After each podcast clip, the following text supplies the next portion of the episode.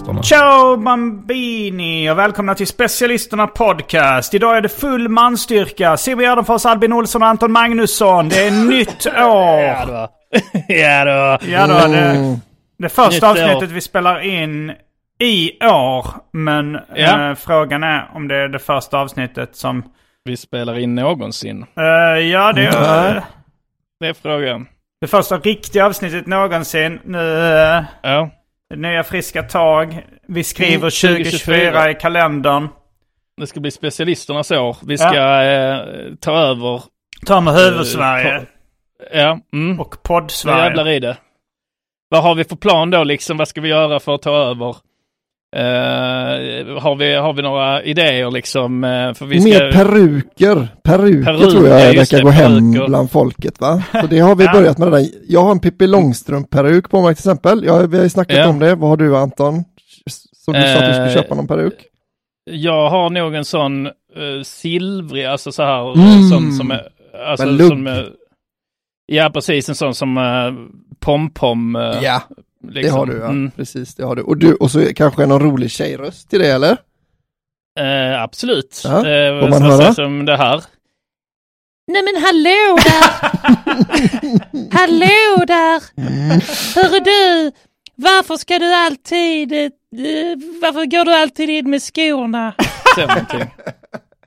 Och då säger jag så, att, för jag har ju då tyvärr bara snott mitt barns pippi-peruk, så jag är så... Indien, där går alla in med skorna. Jag är bara, det är enda jag har så. Egypten, där ska jag säga dig att där går alla in med skorna hela tiden. Just det. Det är min enda grej jag tycker det är så kul att berätta. Och Simon, vad har du för peruk?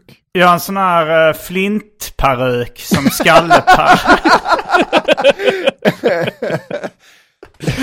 Om det nu kallas peruk, jag vet inte. Så jag kan ju då spela mannen i det här. Om vi ska ta över humorsverige så kanske vi ska gå in för mer sån folklig humor liksom. Igenkänning. Ja, manligt, kvinnligt, igenkänning. Varför är det alltid så här? Ja, och så är alltså, du spelar Albin spelar då tjej, eller Albin spelar ju då barnet som är utklädd till Pippi Långstrump. Anton spelar tjejen i förhållandet och jag spelar mannen i förhållandet. Så första sketchen vi gör då är så här, då är det liksom jag när jag är i tid till bussen. Var det inte gå in med skorna? Nej men jag tänker att en ännu mer liksom, alltså om den ska verkligen spridas så ska det vara liksom den enklaste, mest basic saker som alla har tänkt på och sagt, alltså som är vedertaget, ska man bara göra en sketch om. Så då är det för så här, jag när jag är i tid till bussen, och så är det typ jag då när jag står och väntar på bussen och man ser att bussen är 5 minuter försenad. Så står man där Anton, och håller dig till karaktären. Du är stanna i karaktär nu då också med silverhår och tjejröst. Jag är en karaktär. Och jag ska vara gubben då så här. Ja. Ja, jag sa ju att vi skulle vara i god tid. Jag sa ju att vi skulle vara ute i god tid till bussen. Ja men nu vi stått här frusit i en kvart. Den är 5 minuter på senare den här jävla bussen. Ja men det stod ju klart och tydligt i instruktionerna att man skulle vara där minst 10 minuter innan. Bussen kan gå både tidigare och senare. Det står det här klart och tydligt på hemsidan. Nästa gång behöver vi inte vara i så god tid. Och sen är det klipp då. Och så är det klipp till jag när jag är 1 sekund sen till bussen. Ja, nu har bussen redan gått. Ja, det var ju fan också. Så någonting. Ja.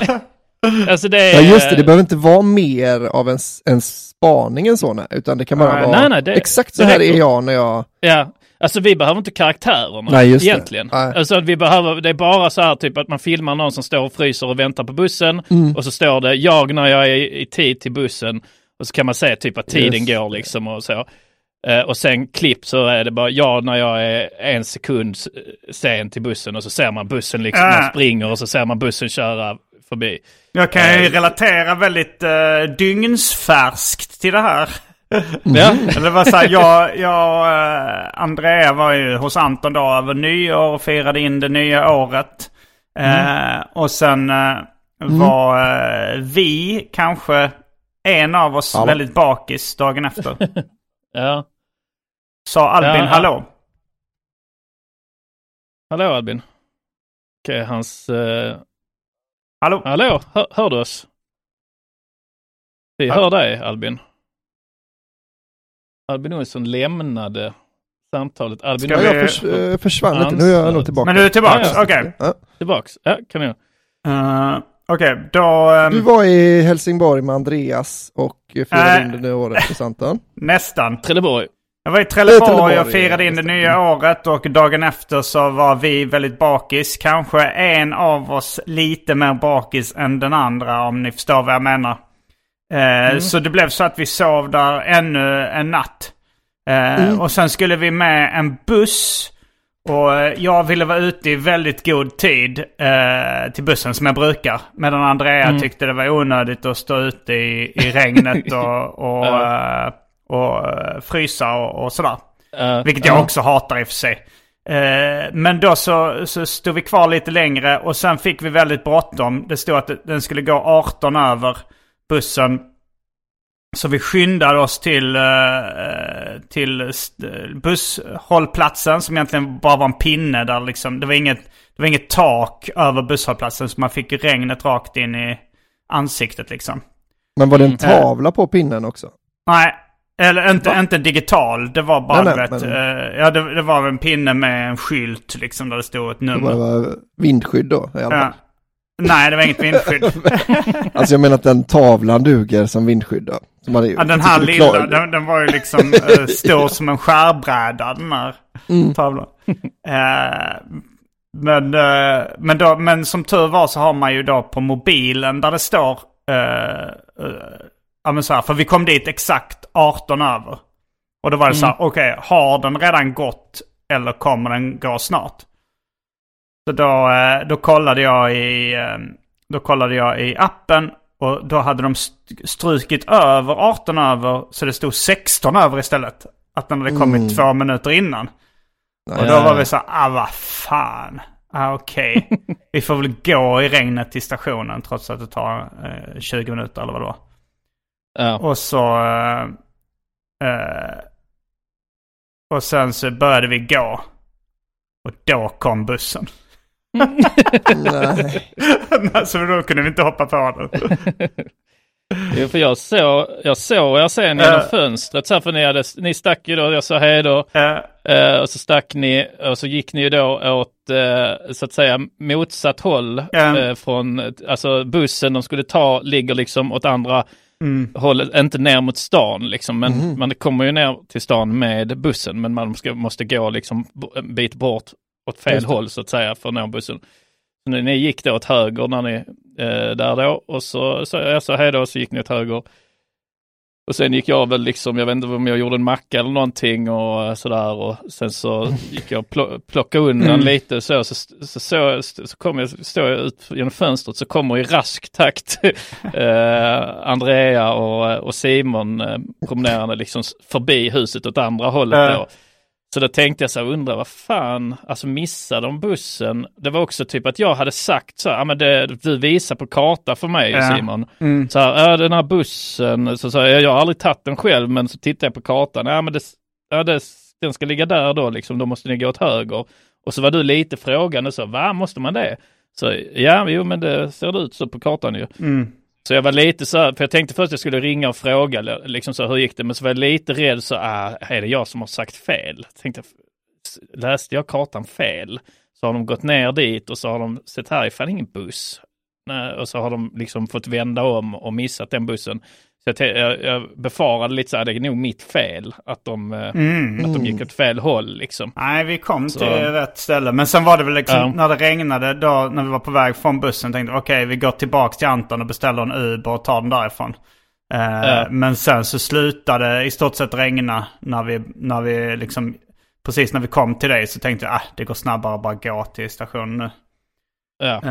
Så gjorde vi det. Och sen så hoppade vi på tåget som där var så här, Andrea fick ett sms där det stod: vårt tåg är försenat, men vi kan tyvärr inte säga när det går nu. Mm. Fick vi hänga på Malmö central en timme och sen så var det liksom ganska mycket förseningar och så kom vi fram så sent så att tunnelbanan och pendeltåget hade slutat gå. Mm. Och då blev det mer så här, okej, då får vi ta en Uber hem. Mm. Och då var det igen så här att men jag tycker det är krångligt med Uber på centralen för att det är svårt att hitta någon bra upphämtningspunkt liksom. Mm. För centralen är rätt stor och har många utgångar och det, alltså, T-centralen. Ja, jag har löst det för jag har åkt så mycket, men jag kan ta det sen. Jag tänkte så här, jag ser på kartan här att det är ett McDonald's en minuts promenad bort. Mm. Så då så skriver jag från McDonald's till min hemadress liksom. Mm. Och så står det det kommer en bil om 3 minuter. Och så sa jag till Andreas så här, men vi går ut och försöker hitta McDonald's nu. Jag ville bara se liksom att så sa hon, nej men vi väntar här, det är lite vi väntar här tills sista sekunden för det är kallt ute och det är pundare där som hon tyckte var lite obehagliga liksom. Och så sa jag, nej men kan vi inte gå nu, jag vet inte exakt vart det ligger 1 minut härifrån men jag vet ändå inte exakt var det är. Så blev det lite tjafs där och sen när det var typ 1 minut kvar så gick vi ut och så gick Andrea åt fel håll och sa nej men jag ser McDonald's här, det är hitåt, och så kom vi dit och så stod det din bil har anlänt, stod det på Uber-appen, men jag såg ingen bil. Så jag sa finns det något annat McDonald's här i närheten, så kollade jag på Uber-appen, så var det liksom så här, men sträckan var liksom så här, det såg ut som att den gick liksom i en cirkel eller så här, att den snirklade sig. Det var helt förvirrat, bara shit, är vi på fel McDonald's? Finns det ett McDonald's om man går upp på, för det finns så här trappor upp, så är det en väg ovanför. Finns det ett McDonald's där uppe också? Ja, det kanske det finns. Och så började vi så här bära upp tunga väskorna där och sen och sen så sa Andrea, men ring Uberkillen. Så vad kan man ringa den? Nej, men så tog hon telefonen och började skriva. Och sen var det, det var samma McDonald's, så gick vi ner dit. Och och sen så skulle vi då reda ut vems fel det hade varit. Att det var så att det blev så stressigt. Så det var rätt mycket jobb med hemresan.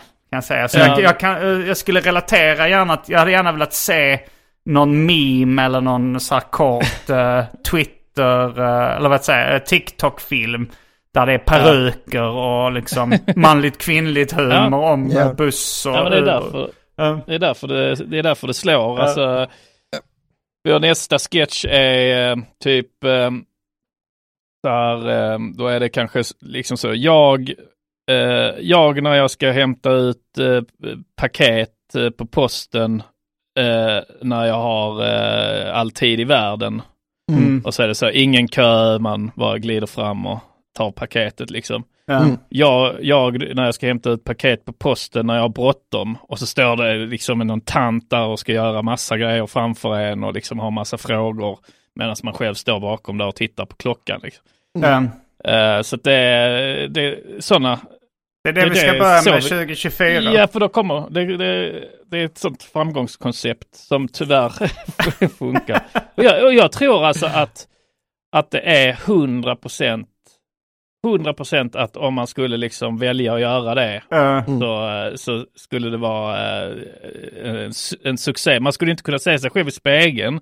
Nej. Men det brukar ju bli lite som den här när vi hade midsommartävling, Anton. Att det var ju rätt pinsamt att lägga upp de här bilderna på när man skulle vara så vanlig som möjligt. Ja, precis. Just det, för er som inte hängt med så hade ni en duell, kan man säga, en utmaning där ni skulle vara så svenniga som möjligt på era sociala medier. Ja, precis. Jag kommer inte ihåg vem som vann. Jag tror att Albin vann, va? Ja, just det. För att Albin hade ju triumfkortet, eller triumfkortet som Simon Erdenfors kallar det. Barn, ja. Barn, ja, precis. Barn och familj och ett lantställe. Just det. Men vi bara, om man ändå säger det i podden, man har ju det här som, men lyssna på det här avsnitt 2, 2024, om när folk börjar snacka skit om hur bull man har blivit. Så kan man bara så, men lyssna här då, det är ironiskt, fast vi gör det helhjärtat och utan och. Ja, man hade kanske kunnat komma undan med det. Men jag vet fan, alltså det är sorgligt att se, tycker jag. För jag hade ändå förr, alltså när jag växte upp så hade jag högre tankar om gemene mans humorsmak. Och det var kanske lite för att då var det liksom experter mer som satt och beslutade vad som skulle vara på tv. Och det var ju tv som gällde liksom.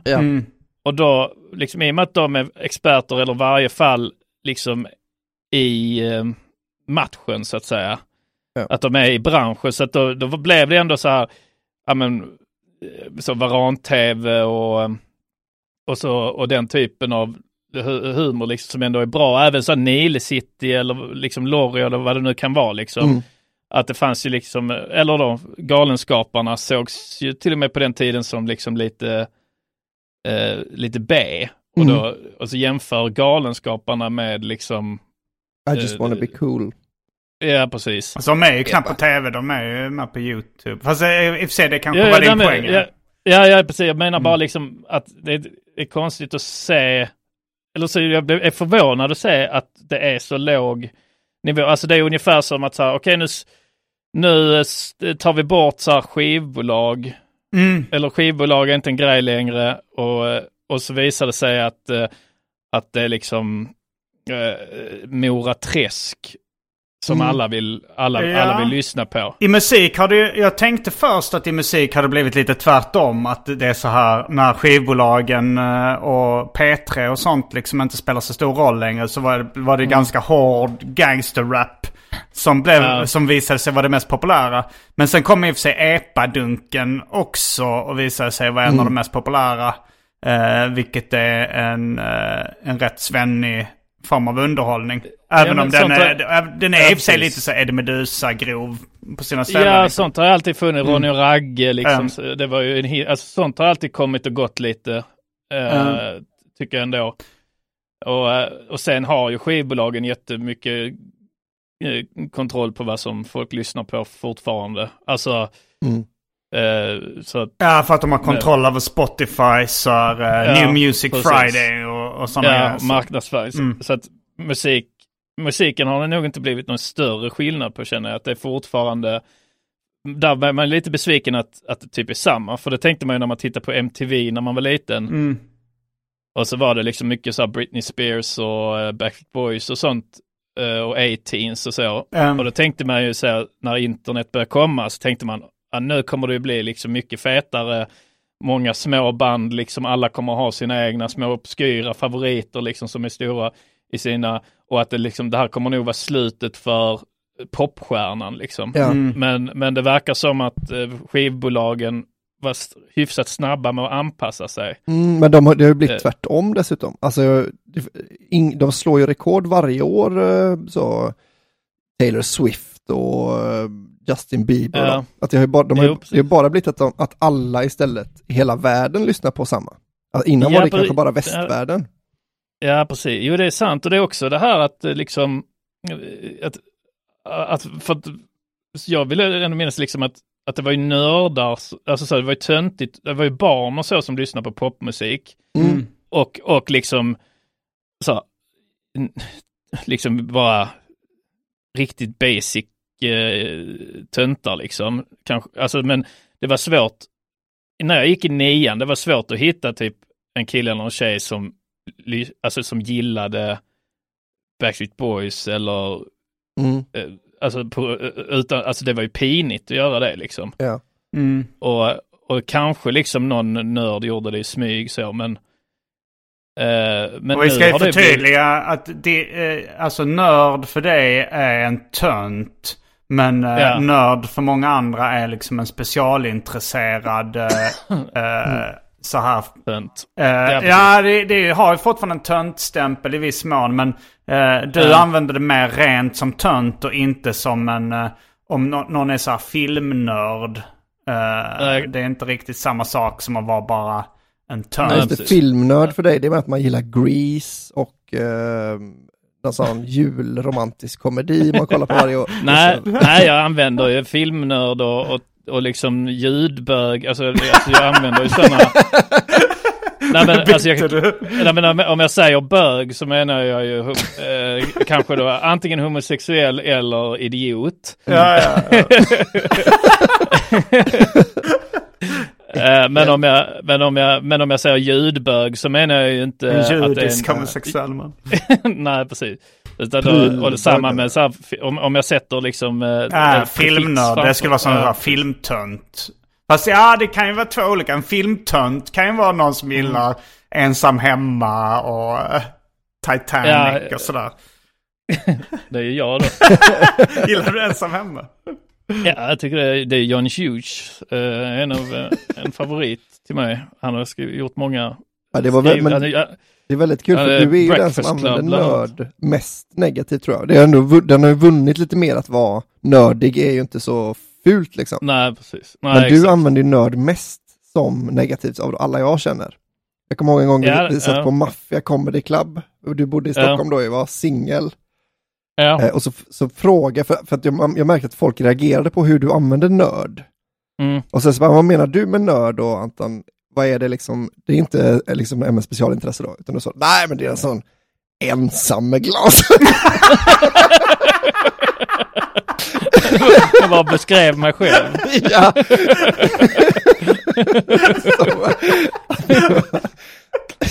En riktigt sånt Michael Scott moment. Ja.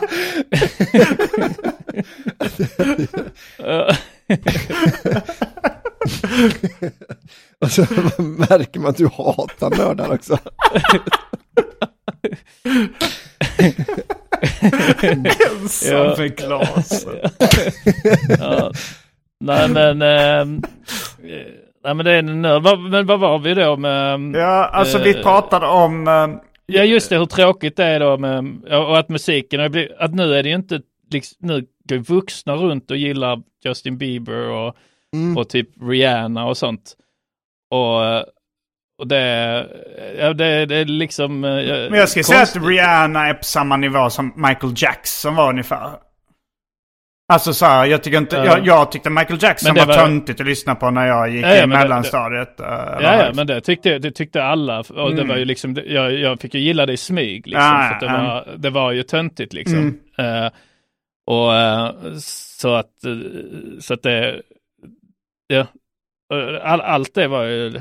Sen är det klart att, alltså sen var det klart att man gillar vissa saker i smyg och att man kanske sa att man inte gillade, men sen gick man hem och ändå tyckte om när det spelades på MTV. Ja, men någonstans runt kanske 2010 så blev det ju hip to be square på något sätt, att då var det ju så här att det blev coolt att gilla Paradise Hotel och liksom väldigt mycket mainstream underhållning, så var det mycket hipsters och inne folk som började så här kokettera med att de gillade sån bred mainstream-underhållning som var rätt korkad.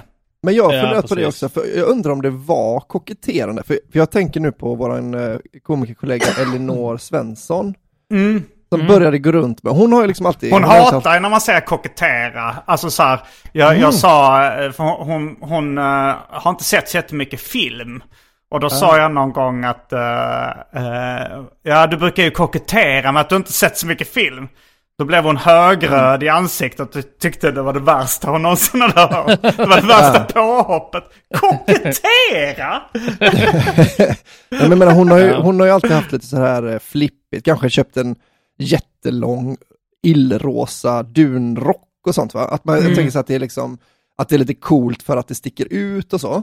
Ja. Men sen så jag förstod liksom inte glidningen när hon började, för hon hade en Justin Bieber t-shirt då, så tänkte jag, det här är ju samma sak, det är som att jag skulle ha en Britney Spears t-shirt liksom, att det är så här, ni fattar, alla fattar, jag gillar inte Britney Spears liksom, men det är en kul tunt grej liksom. Men sen såg jag, var jag hemma hos henne, då hade hon en Justin Bieber klocka jacka. Mm, den har hon fortfarande. Ja. Och liksom att jag bara så här, men alltså, nu fattar jag inte då att det är så här, din ironi har gått så långt nu då att så nej, men jag gillar Justin Bieber jättemycket. Ja, men det har hon sagt många gånger så nej, det finns ingen ironi i det. Jag gillar Justin Bieber jättemycket, tycker han bra och snygg och sådär liksom. Men jag tror kanske att det är liksom vi som är uppväxta på en tid där det var det absolut värsta att mainstream var nästan det var nästan ett fulare skällsord än CP och bög på våran tid liksom. Jo, men för det kan man ju märka liksom, alltså att Simon, så när jag då har erkänt att jag gillar Gäs, Glenmark Eriksson Strömstedt, det tycker Simon är svinkonstigt. Mm.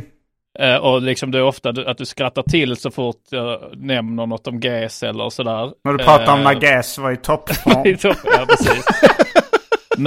Men du reagerar liksom inte alls lika starkt så här, om det var liksom så här, någon som gillar Veronica Maggio eller någon som gillar liksom Oscar Lindros eller... alltså det beror på. Alltså ifall Albin eller du hade liksom sagt så här, Oscar Lindros alltså när han var i toppform där med alltså jag hade ändå tyckt det var töntigt liksom. Alltså vem har vi nu liksom svensk artist som är mainstream. Alltså Benjamin Ingrosso kanske. Ja. Ja, men han är mer pop. Alltså han skriver ju inte själv och, så han är väl mer bara alltså okay, han vad hette han i, som är från Göteborgstrakten som har mest streamad svensk någonsin och så. Va? De har hetat ett helt vanligt alltså Adam Fredriksson. Alltså, han liksom. Va? Han har gjort massa sådana här rätt slapp bara kärlekslåtar och så är det... Han heter ju inte Adam Fredriksson alltså. Han heter något... Det är inget artistnamn. Han har liksom gjort låtar med... Kanske med... gjort några hits eller? Ja, det måste han ju ha om han är mest streamad i svensk musikhistoria. Måste han ju ha haft någon hit. Ja, men, hur kommer det sig att jag inte vet vem det är? Ja, men jag jobbade ju ett halvår på P3s morgonradio. Just det. Mm. Och då var det liksom hela tiden. Och jag bara så, vem fan är det? Det är en vanlig liksom popartist. Ja. Alltså och det är inte Thomas Stenström. Nej. Men alltså, och Thomas Stenström har ju börjat låta mer som honom. Nu, alltså det han gör nu låter ju mer som honom än som Thomas Stenström. Jag är väldigt nyfiken på vem den här som vi kan kalla Adam någonting. Alltså, det finns ju en rappare som heter Adam som är väldigt streamad också, men jag gissar att det inte är han du syftar på. Nej. Jag får se då. Googla mest streamad i Sverige någonsin. Jag får se då. 5H. Jag vill ha svenskar. Mest streamade svenska artister någonsin. Alltså... det kanske är att han har en låt som är mest streamad. Viktor Leksell. Viktor heter han, ja. Precis. Viktor Leksell. Viktor Leksell, ja just det. Ja. Det är väl nästan Adam Fredriksson. Eller det känns ju... Det är det. Jo, det är det. Ja. Men var det han som var en del av, vad hette Samir och Victor? Är det samma snubbe? Nej.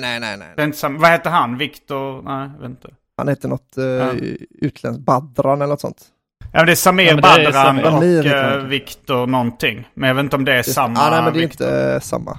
Okej, han är rätt ung. Ja, rätt. Googla Samir och Viktor och se vad de heter. Lars Viktor Andreas Leksell. Och sen så säger vi Samir och Viktor. Samir och Viktor som är bestående av TV-profilen. Viktor Frisk heter han. Viktor Frisk. Okej, då är det olika. Viktor Leksell. Hette han Leksell? Ja, precis. Han, på våran tid, om någon hade varit så, jag älskar honom så jävla mycket liksom.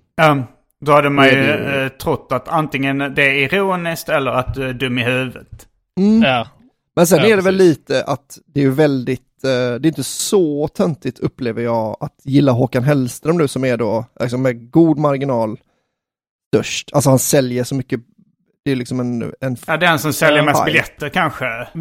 Men det var ju mer som att gilla vad heter han? Ulf Lundell och alltså ja, det kommer jag ihåg jag tyckte alltså just Ulf Lundell det fattade inte att folk kunde göra på allvar. Är det Tillsammans den filmen, alltså Lukas Moodyssons första Tillsammansfilm där det är en gubbe som säger så här, han lyssnar mycket på Lundell.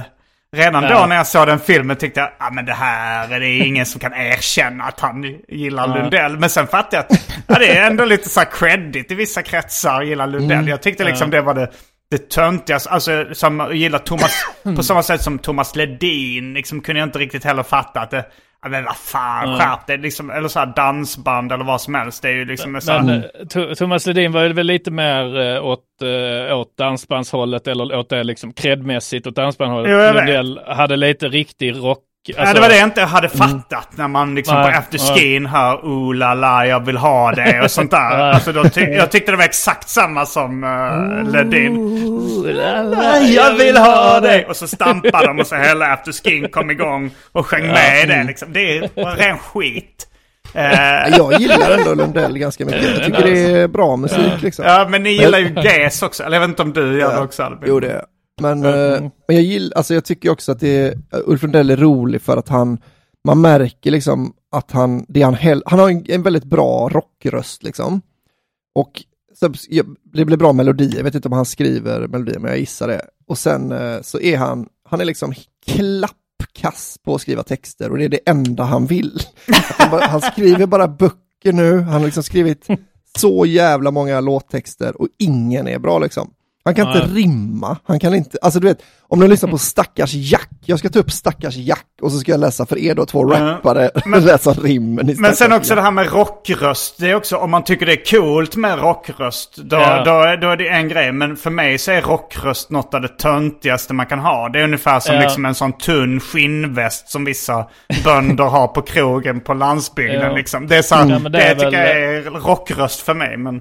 Jag tror det liksom spelar väldigt mycket i det. Alltså tycker man att rock är coolt så kan man ju gilla Lundell och sånt även om det kanske inte är ens favoritrock så. Men så att där kanske du tycker ju typ att du tycker att rap, alltså hiphop är coolt. Ja. Så då kan du gilla kanske hiphoppare som inte är svincoola men du kan ändå tycka att de är lite coola för att det är ändå hiphoppare liksom. Ja, fast det kan ju också slå över där liksom om det är så här men om Galenskaparna gör en hiphop-låt då blir det ju extra töntigt för att de inte bottnar i det på något sätt. Men... men jag menar så här att du kanske ändå kan tycka att alltså så han Lil Yachty eller vad Lil Yachty, ja precis. Jag tycker han är skit. Jag tycker han är skittöntig liksom. Och det är din Lundell. Ja, det är min Lundell. Ja. Och det är svårt, alltså jag har svårt att förstå vad som är coolt med honom. Eftersom alltså, han står alltid så med sina såna braids eller vad det är liksom och så pratar han lite töntigt och han kan inte riktigt rappa och så jättebra och så där ju. Alltså jag kanske inte på ett traditionellt 90-talssätt, men jag tycker han rappar ju väldigt bra. Ja. Okej, men nu ska ni få bedöma lite då rimnivån. Och det här är, ska jag säga då, det här är en spaning jag gjorde innan jag lärde känna er och fick lära mig om flerstaviga rim och fonetisk. Alltså, att utan att ha en åsikt om vad ett bra rim är så tyckte jag att det här var helt värdelöst då. Är detta Lundell? Det är Stackars Jack med Ulf Lundell då. Den går så här. Ja. Stackars Jack, vad ska du göra med drömmen som sprack? Nu när röken och dimman har lagt sig och dagen gryr och ditt äventyr aldrig någonsin vill komma igång.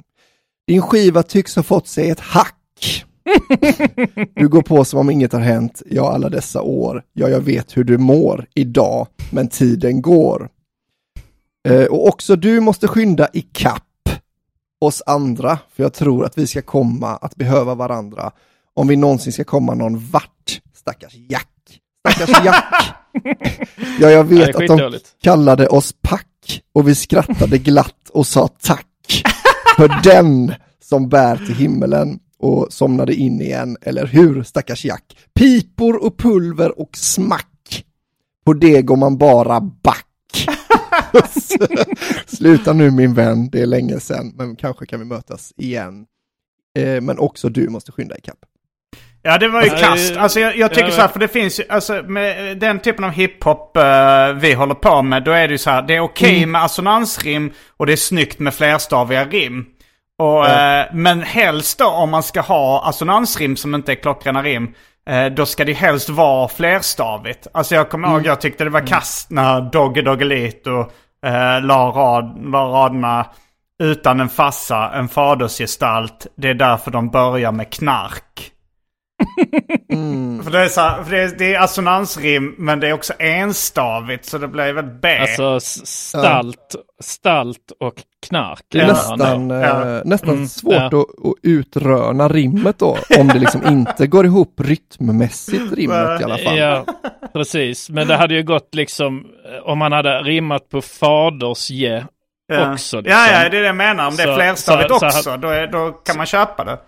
Då kan man köpa att inte stalt och vad var det andra? Utan en fassa, en fadersgestalt. Det är därför de börjar med knark. Just det, då kan man köpa att stalt och knark inte rimmar jättebra traditionellt. Liksom. Ja, men det kan man köpa om man har hela fadersgestalt. Mm, absolut. Mm. Det är det jag tycker också. Men det är också där Ulf Lundells text blir dålig. För att det är inte assonansrim i sig jag tycker är dåligt. Men, och om man någon gång ibland lägger ett liksom enstavigt assonansrim, så tycker jag absolut det går att köpa. Liksom. Och ibland kan man ju göra alltså, i ris. Och jag har väl också doppa tårna i det vattnet när man medvetet lägger dåliga rim eller dåliga rader liksom, för att vara rolig. Men jag tror inte det är han ute efter riktigt där. Nej, precis. Det här är ju, alltså jag tycker det blir så uppenbart. För här, så här, sista versen då är: stackars Jack, en braja är ingen attack. Och ölburken där vid din klack är tom och leken slut, så torkar din trut. Vid din klack. Ja, det är så. Alltså. Det är också fult för att, alltså det är också, han tvingar då, för att lyckas rimma så tvingar han liksom nu helt plötsligt har han klackskor. Många skor har ju klackar, kan man kan inte, men jag är inte gympa då, jag kan inte ha klack. Nej, klack hör ju mest, alltså jag hör ju mest till antingen då, jag vet inte om att räknar man så härskors, finskor som klack. Ja, det skulle man nog göra. Alltså kängor och boots och så har ju klack liksom. Jag vet inte om det är gummisula. Ja, men den är ju svag ändå, för att det är så här, man förstår ju varför ölburk, det är liksom ingen bild man får av en ölburk vid en klack. Men alltså, och det som är synd tycker jag lite då, och det kanske bara är jag som får upp bilden, men det sista jackrimmet är: stackars Jack, en föredetting i fransig frack. Jag tycker jag ändå att det sista tycker jag är rätt snyggt liksom, att det är så har han frack. Alltså nej, men att den är frans, alltså man tänker då en föredetting i frans, man fattar ju att om han har inte råd att köpa en ny frack, men han måste ändå hålla upp det. Att det tycker jag är den enda som ger liksom en bild av vad att det skulle kunna betyda någonting. Men då är det ju bara att frack är det sista ordet som rimmar på Jack i lexikon. Så han har liksom också förstört sin enda potentiella liksom. Alltså föredetting i fransig frack, det har ju ändå mer än ölburken där vid din klack, tycker jag. Ja. Sen är den lite, den är ju krystad, och det man är ju väldigt inne i tänket att det här är krystat när man har hört till exempel då ölburken där vid din, eller och vi skrattade glatt och sa tack. Alltså det är liksom att han har använt alla de orden. Så det är väldigt jag vet inte varför jag skulle börja hugga ner Ulf Lundell. Ja, men det förstår det var ju dålig. Så men det tycker, alltså det är ju mycket dålig text i musik. Alltså ofta är det kanske att de är bättre musiker än textförfattare. Men jag fick för jag hörde, jag tror att det var den här musikdokumentärserien som du tipsade om, Simon, när de går igenom liksom år för år typ, eller årtionde för årtionde kanske. På SVT eller? Nej, det är nog Sveriges Radio. Ja, just det. Livet är en fest. Den här, ja, men den lyssnade jag på med mycket nöje. Där de gick igenom liksom Sveriges musikhistoria från början till slut i stort sett. Stefan Damelin liksom... kanske det var någon till, eller? Möjligt, ja. Mm. Vilket skulle du säga är bästa årtiondet för svensk musik, Simon? Alltså, det är så jävla svårt att säga. Jag har inte, alltså min favoritmusik, det är väldigt lite av det som är svenskt. Mm. Så jag har mest stått bredvid och betraktat. Men jag gillar ju Lasse Dahlqvists både text och musik och sådär. Mm. Alltså, vilket årtionde var det han var mest på hugget? Jag vet faktiskt inte, men det känns ju gammalt liksom. 40-tals. Alltså jag vet att jag har ju ett skämt om Dans på Bränna brygga. Den kom ut 1941 tror jag. Jo, men 40-talet skulle jag säga, även om de då rätt skamlöst snodde från amerikanska eller liksom gjorde mycket översättningar. 40-talet och kanske 50-talet tycker jag är de bästa för svensk musik. Ja. Jag tror jag hade blivit tvungen att välja 70-talet ändå. Alltså. Lite progg och så, eller? Ja. Jag tar nog 80-talet. Oj! Vilka svenskar var på 80-talet? Om du gillar. Men då har du väl rätt mycket bra hits. Du har Roxette började väl på 80-talet. Du har Gyllene Tider innan det. Så Per Gessles var ju stor på 80-talet. Mm. Sen har du Höglund heter han, va? Kjell Höglund. Kjell Höglund. Alltså honom gillar jag ju. Hans texter i alla fall. Rent musikaliskt så är det inte riktigt. Du har Abba på 80-talet också. Även om de var bit in på, eller så här, jag vet inte. Ja, 70-talet var de också inne på. Ja, precis. Men de var väl fortfarande verksamma på 80-talet. Och 20-talet också, Abba. 2020. Ja, precis. Jag skulle kunna, jag tror om jag måste välja ett årtal, alltså för jag kan ju uppskatta såklart liksom 40-tals musik och så också, svensk, men jag tänker så, om jag bara, nu får jag bara lyssna på det här om jag, då skulle jag ta 80-talet. Lyssnar du fortfarande på Roxette och sådär?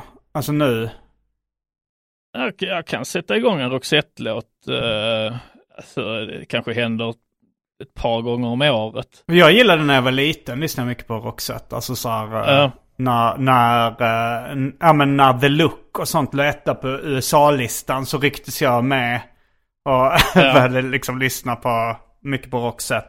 Just det, du har Ted Gärdestad också. Du har Thomas Ledin då med lite några av sina hits. Och då gillar du alltså? Du gillar Ledins hits? Alltså, jag gillar ju den. Vad gör du nu för tiden? Alltså, oironiskt. Du kan slå på den och bara så här, ta in den, digga lite. Alltså, jag skulle säga så här att om som min favoritartist, låt säga Eels skulle göra en cover, då tror jag det skulle bli skitbra låt. Ja, så att, det kanske är det. Det är nog hans liksom töntiga helhetsintryck som gör att, att jag tycker det är otänkbart att lyssna på. Ja, för den är ju rätt så, det är ju en hit liksom. Jo, absolut. Sen har vi Style var ju stora också, det är kanske inte min smak, men jag kan ju uppskatta liksom Dover Calais lite så ju. Så det var Ebba Grön har vi också, som jag lyssnade mycket på när jag var liten. Ebba Grön också verksam under 80-talet. Med Tåström i spetsen. Så det är mycket bra musik på 80-talet. Sen är det ju alla de liksom Kikki Danielsson och Lena Philipsson. Och de har väl liksom bra, de har väl hits liksom, så här bra vibrationer och dansa i neon. Jag tänkte nog ändå att 90-talet, alltså du är mycket mer 90-talskramare än en 80-talskramare i allmänhet annars. Så jag blev ändå lite förvånad att du valde 80-talet och inte 90-talet. Ja, fast jag tycker musikmässigt, alltså det är väl lite om man, det är också så här, om man växer upp, om man växer upp på 90-talet, alltså jag var mellan 7 och 17 under 90-talet. Och det man lyssnar på då är ju mycket, det är ju mycket det som är 10 år gammalt liksom. Alltså på samma sätt som de som var 10 år när Harry Potter Victor-böckerna kom, de kanske inte tvunget, alltså de blev nästan större en generation senare liksom. Det kanske de blev. Jakob Hellman har jag också lyssnat på en hel del, tycker bra. Ja, det kan jag också gilla. Så ja, men 80-talet skulle jag säga är starkt. Har många bra sådana. Men det är ju några av dem du hör som jag också har då, skulle man kunna säga. Alltså Ted Gärdestad till exempel känns väl egentligen mer 70 än 80, eller? Ja, kanske det, ja. Alltså så kanske släppte bra låtar på 80-talet, men väldigt mycket mer. Alltså det känns väl tidigt 70-tal och hela 70-talet, och sen blev han tokig liksom. Ja, jo det är sant. Men jag kan inte exakt. Abba är bådas kanske. Ja, Abba får väl vara bådas, tror jag. Men det är rätt mycket soundet som jag gör att jag gillar kan 40-50-tal. Alltså sen 60-70-tal, mycket distade elgitarrer, och sen 80-talet. Då kommer ju hiphop och sådär, vilket jag gillar, men kanske inte så jättemycket svensk hiphop. Men popmusiken tyckte jag lät rätt skit. Alltså nu i efterhand så tycker jag inte liksom Roxette-soundet eller Lili och Susie-soundet eller ens kanske Transdance-soundet låter så bra. Men Must Have Been Love är väl bra, va? Soundet? Nej, ja. jag tycker melodin är bra. Ja. Men det här, det är ju rätt så... nej, jag gillar inte det soundet. Jag vill säga att Per Gessle är vår största svenska hitskapare. Alltså melodi, alltså bäst melodikänsla liksom. Ja, han är där uppe i alla fall. Jag kan inte komma på... han är en väldigt bra melodiskapare, absolut. Man får också räkna in Gyllene Tider i det. Jo, jag kan inte komma på någon på rak arm som skulle vara bättre. Nej, jag tycker han är bättre. Han har mer hitkänsla än Björn och Benny. Ja, det tycker jag också. Det är inte min smak heller, alltså på deras melodier. Nej. Alltså nu, det är liksom, Roxette får ju något extra för att de var så stora internationellt, och samma med ABBA liksom. Ändå Magnus Uggla lätt blir bortglömd i grymma hits alltså. Men det är väl rätt mycket texten där också. Alltså det känns som melodierna där är ganska mycket samma. Alltså det är ju liksom fotbollshejarams-grejer. Jag gillar Magnus Uggla, men en till på 80-talet då ju som jag kan räkna in. Ja, 70-talet. Ja. Men jag har alltså jag tycker jag tror nog han är rätt kass. Alltså ja, men alltså det är inget alltså han är ju liksom, han har ju rätt låg nivå på sin, alltså det är ju rätt enkla grejer han gör. Sen sen absolut han lyckas med någonting liksom. Men... jag vet inte exakt vad det är, men det är ju att de flesta låtarna låter väldigt lika. Sen absolut att han har ett par liksom som sticker ut och är liksom, som man kan säga, det där är en stark refräng. Alltså Kung i baren kanske är en sån som har rätt, som en, men det låter ändå väldigt lik många av hans andra låtar. Ja. Han har väl, alltså jag märker bara när jag använder liksom mina barn lite som en sån. Vad är catchigt? De är ju väldigt alltså de är lätta att bara projicera låtar på.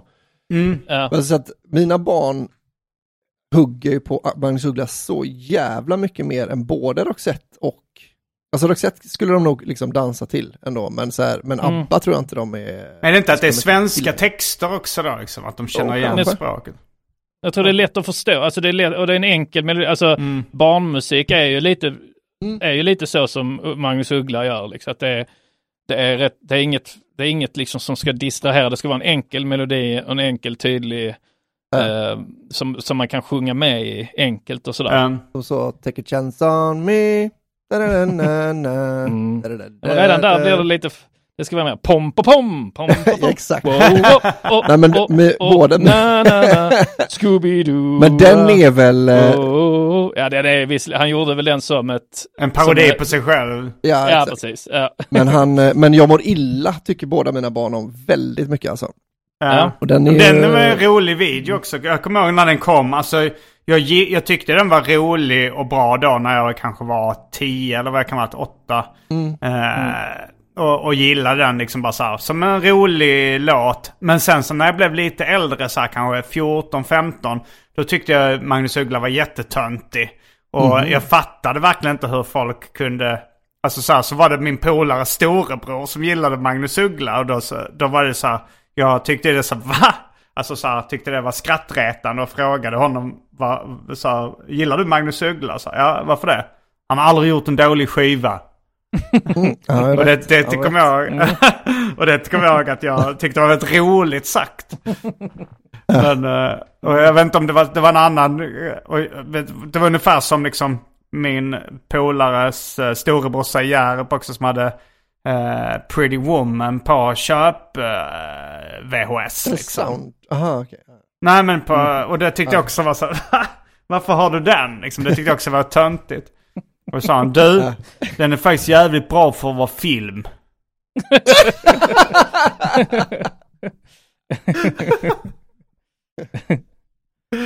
Ja, men det är väl en bra romantisk komedi, Pretty Woman. Ja.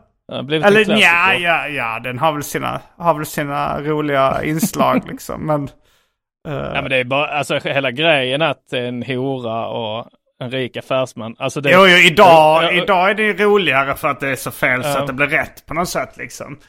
Ja, men jag uppskattar utmaningen så. Okej, vi ska skriva en romantisk komedi om en hora och en horköpare och att de ska bli kära. Det är inte det enklaste liksom. Nej.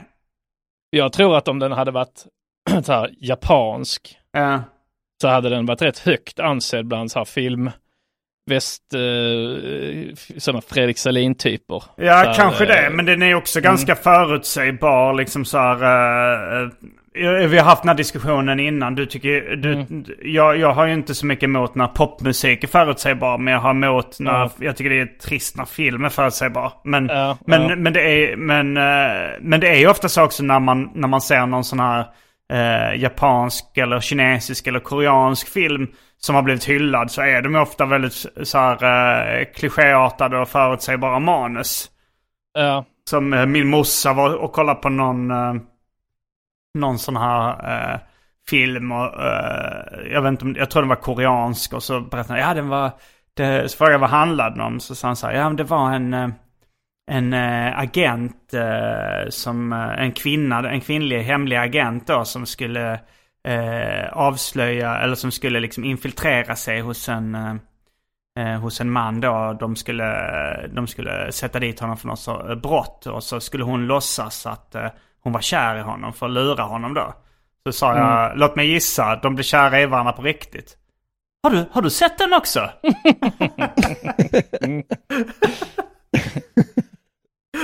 Men, och då var det ju så liksom, som har blivit ganska hyllad, typ Von Carvaj, eller jag kommer inte ihåg om det var han, men alltså de är ju så här högt ansedda, men när man tittar på vad manusen går ut på, så är det ju bara klichéer och tråper så långt ögat kan nå. Ja, det är svårt när en medelålders kvinna från Malmö får göra hisspitchen, tror jag också lite. Att han kanske inte har den hisspitchen när han ska beskriva filmen.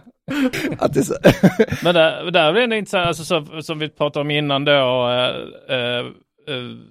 heter det Ensam hemma, Home Alone. För det var ju ändå en ny, nästan en ny genre liksom. Ja, det var ju otecknad Tom och Jerry nästan på något sätt. Ja, precis, och det har ju kopierat sen efteråt, alltså då kallar man det ensam hemma-tropen. Ja, men då var det alltid liksom... Macaulay Culkin, va? Alltså han fick göra alla sådana filmer väl? Alltså Dennis the Menace och... Ja, precis, men jag menar, du kan ju säga det som du tittar liksom på ett avsnitt av typ någon komediserie, så har de typ ett ensam hemma-avsnitt. Alltså kanske... Ja.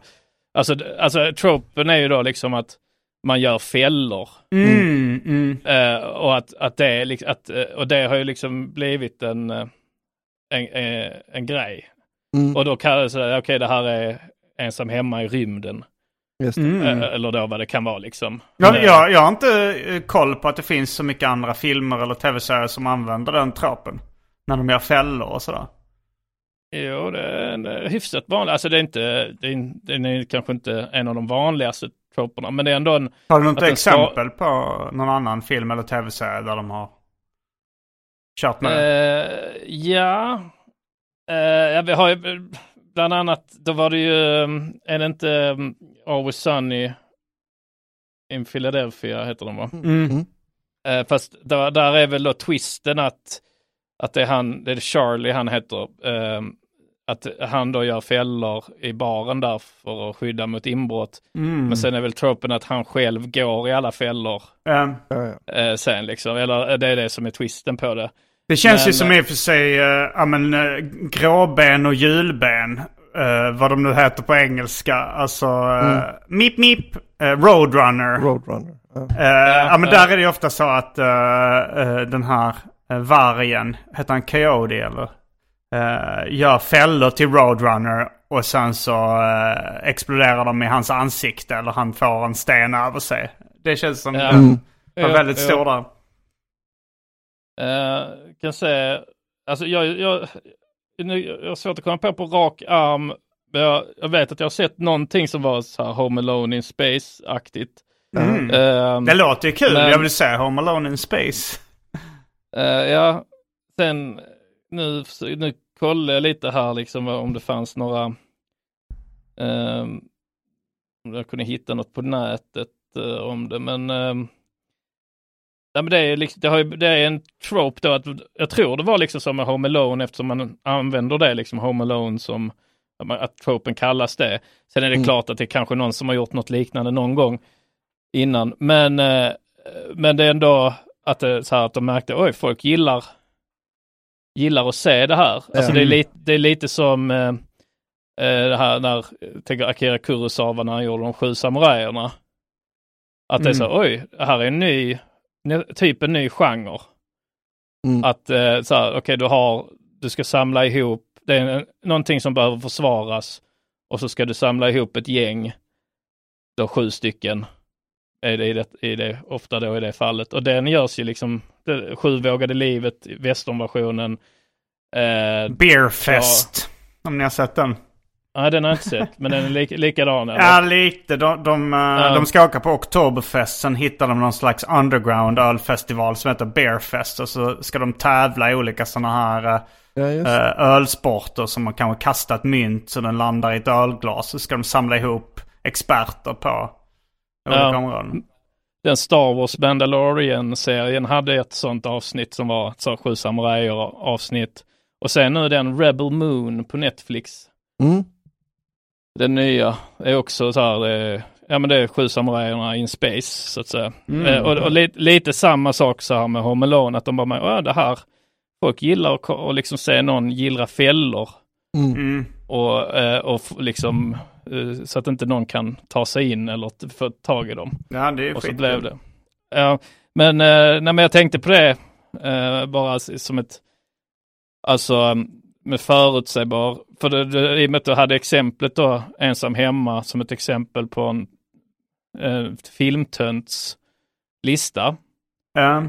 Men den är ju inte förutsägbar då, om man inte har sett den innan. Eller när den kom så måste det vara så, vad fan är detta?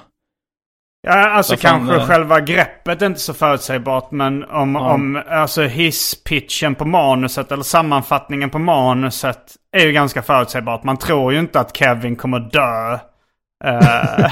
Man fattar ju att han kommer återförenas med sin familj och att han kommer vinna över skurkarna liksom. Men man vet ju inte, så här, kommer huset brinna ner? Det tror man ju inte. Men om den här koreanska filmen hade varit att han liksom tar henne till fånga och hon liksom drabbas av Stockholmssyndromet. Då hade du också haft rätt. Så okej, så hon blir kär i honom. Gissa på att hon blir kär i honom på riktigt sen då. Så, ja, fast det är liksom inte riktigt det. Alltså det är lite mer intrikat än att de bara umgås så mycket att de blir kära liksom. Alltså jag tänker att han inte då liksom ringer polisen eller någonting, utan att det är väl väldigt oförutsägbart ändå. Om det var Stockholmssyndromet. Ja, det hade det ju varit. Men absolut. Men jag menar, du hade ändå haft rätt. Med. Om din mamma. Alltså blev hon kär i honom på riktigt, va? Så, just det. Det är sant, men inte på det sättet som du tror liksom. Och det tycker jag väl ändå Ensam hemma har, att det blir, alltså slutet är ju väldigt förutsägbart. Men det är ju att man kan sätta på vilken film som helst med ett barn i huvudrollen och så kan man säga så här, låt mig gissa, han kommer överleva. Att det tycker jag nästan, det är liksom inte, det är beyond förutsägbart. Sjätte sinnet eller? Ja. Ja, men om det är så du kollar på Titanic. Men så sjunker inte skeppet. Blir den filmen bättre då liksom? Absolut, mycket bättre. Då hade jag uppskattat det. Du vill bara bli överraskad. Inglourious Bastards hade du kunnat åka dit på om du inte hade sett den. Det handlar då liksom om massa om så här judiska före detta fångar under andra världskriget som ska åka liksom och hämnas då. Och döda Hitler. Och så om man hade gissat oss, låt mig gissa, de misslyckas med det. Så, nej, de lyckas. De skjuter ihjäl honom och eldar upp Hitler. Honom.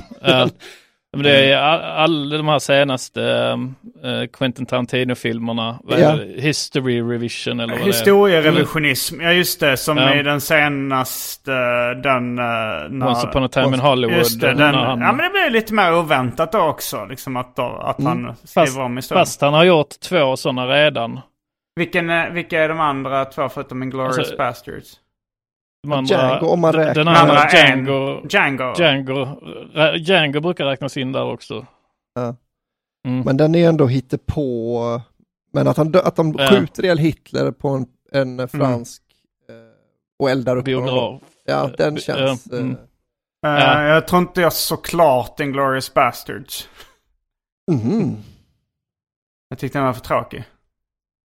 Om då Richard Gere stryper ihjäl Julia Roberts i slutet på Pretty Woman. Det måste ni alla erkänna att det hade varit en mycket roligare film. Va? Hade du inte tyckt det? Det hade varit skitfett ju. Jag hade inte tyckt att det hade passat in. Jag tänkte, men vadå, det hade varit underbart. Tänk sig att det var exakt så som man slutade med så långsam scen där man stryper ihjäl. Nej, men vi har ju varit inne på det innan liksom. Jag tror så här, alltså, så när du säger så är det ungefär som om jag säger så här, ja, men hade det inte varit mycket fetare då liksom i din säg din favoritlåt, Simon? En av dem Push It med Salt and Pepper.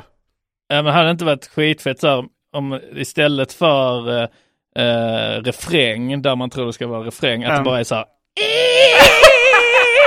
sånt ljud liksom.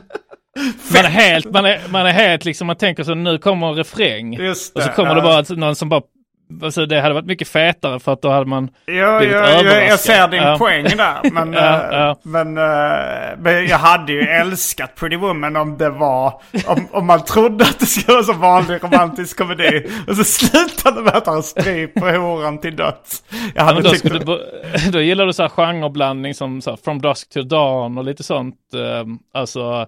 Jag tror inte jag sett den, men jag tyckte det lät lite kul det där, att helt plötsligt blev en vampyrfilm eller vad det var.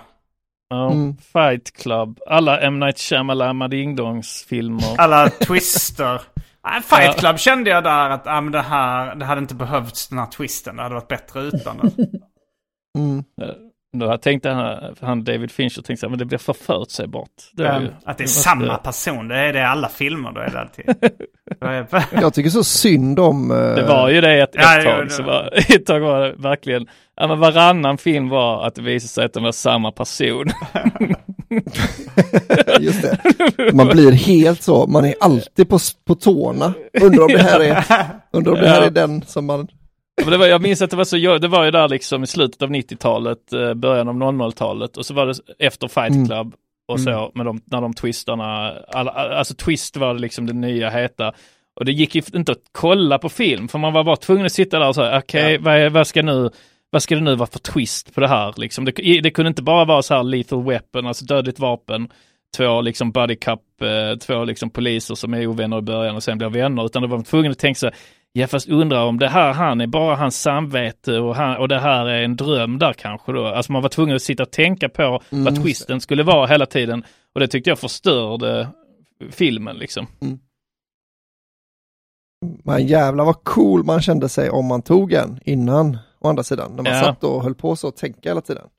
Ja. Jag hade det på känn att det var nog samma person.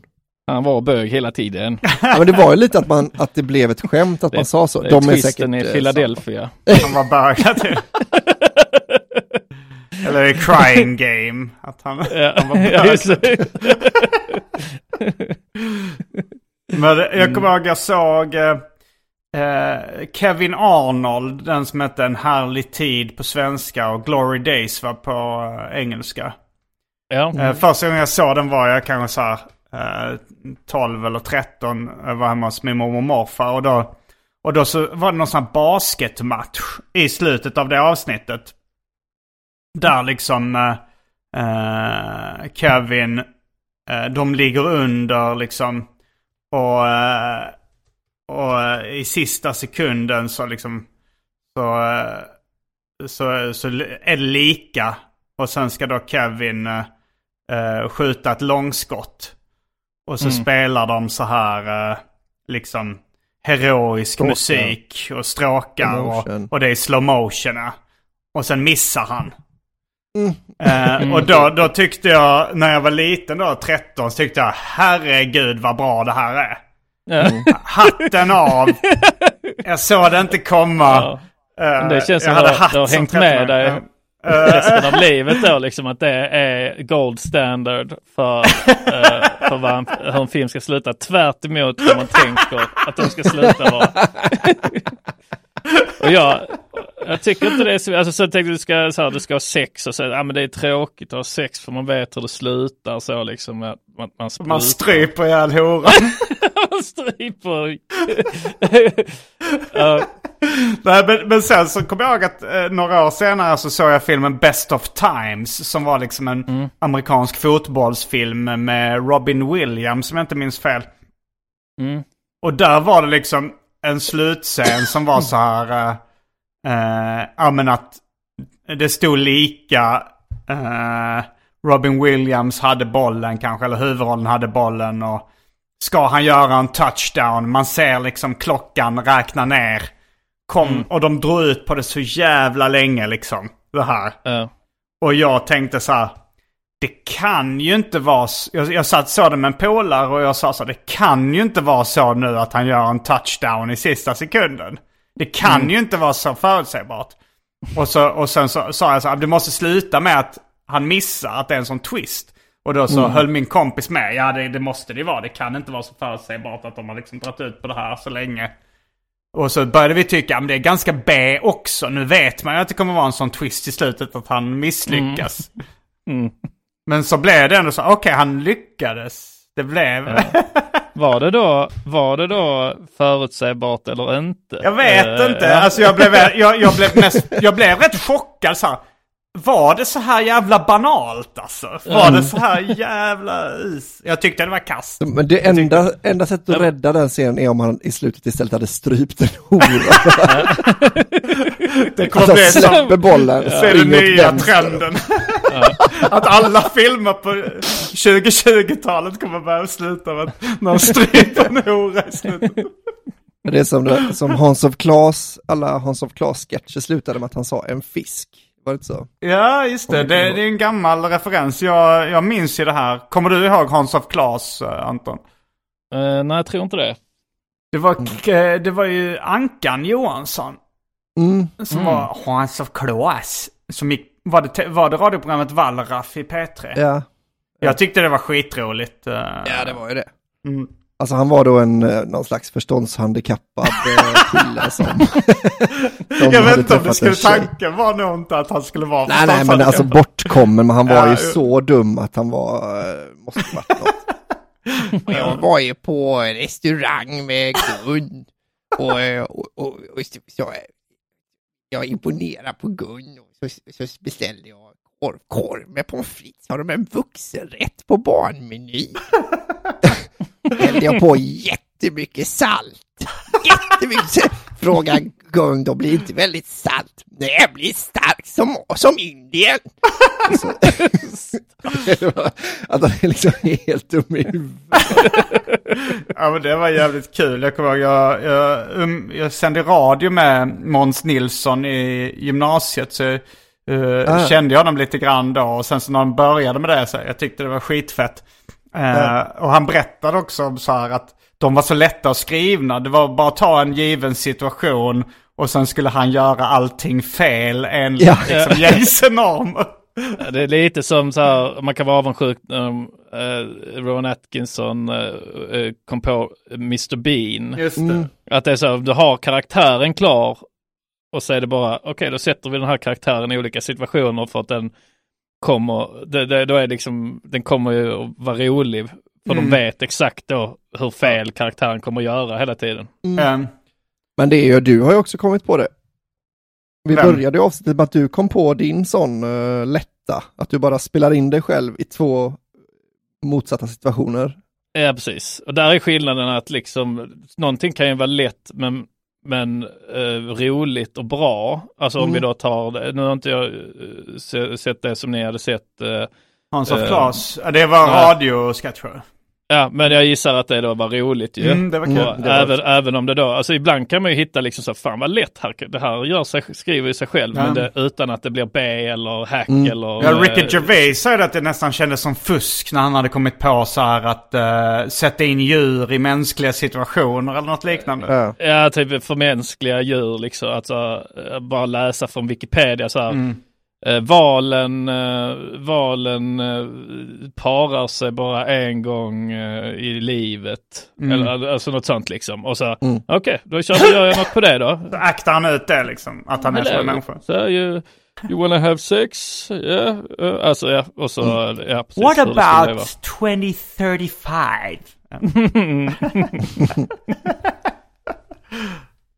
Men med de orden så avrundar vi veckans avsnitt av Specialisterna podcast. Men innan dess, innan vi avslutar så är det dags för rolig historia och pluggrunda. Jag har cirka 20 stand-up-gig inbokade den här våren. Men de första är nog faktiskt med... De första som jag kommer gå ut med offentligt är nog tillsammans med Anton Magnusson på Norra Brunn den 19 och 20 januari. Men alla mina gig hittar ni på gardenfors.com. Gött. Gå och bli Patreon till Specialisterna podcast. Så får ni otaliga bonusavsnitt. Det finns så mycket roliga bonusavsnitt där ute nu. Nu är det riktigt billigt att bli Patreon också. Så passa på. Passa på att bli Patreon, det är skitkul. Medan du letar så kan jag göra reklam för vår klippare. Just det. David Larsson, en riktig klippa på att klippa.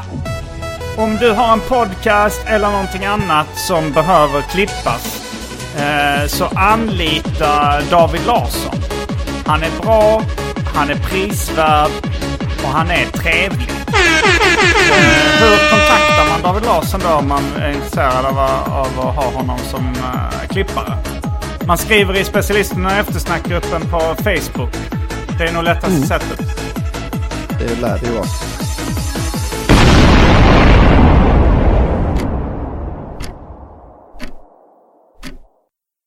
Nu när folk hör den här podden så har David Larsson inte klippt bort den här långa pausen. Alla tappar förtroende.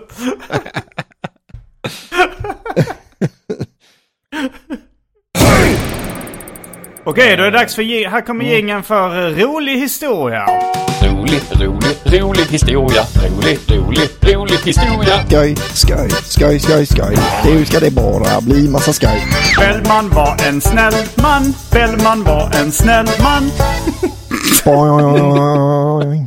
Det är en...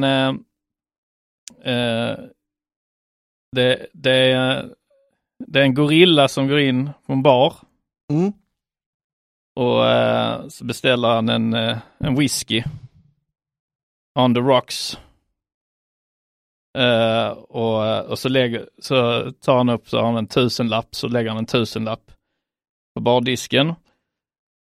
Så tänker bartendern så här, den här är en gorilla kan säkert inte priset på vad en drink ska kosta. Så han ger honom bara han ger honom en 10 tillbaks. Mm. Och gorillan dricker sin drink. Och sen så kommer bartendern tillbaks, så säger bartendern, vet du vad, det är faktiskt det är inte så många gorillor som kommer in här. Säger gorillan, det är inte så konstigt om ni tar 990 spänn för en drink. Ja. Ja, det var den roliga historien den här veckan. Rätt kul ändå. Alltså det jag har hört den för, fast det var en öl då. De läste upp den i en himla många program. Så det är en av mina favoritroliga historier. Okej. Okay, ja. Men det är lite roligare om det är en öl.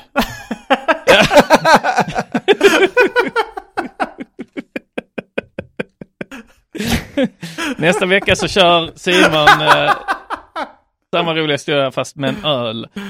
Då finns det bara en sak kvar att säga. Rabba tipptopp. Specialisterna. De lever med livet som insatserna. Tar en dansar med livet som insats. Ibland jag har sett så mycket sorg, så mycket ängslan, så jäkla kött på allt.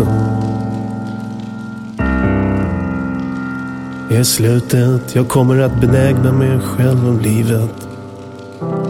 Hur går mitt liv? Godnatt.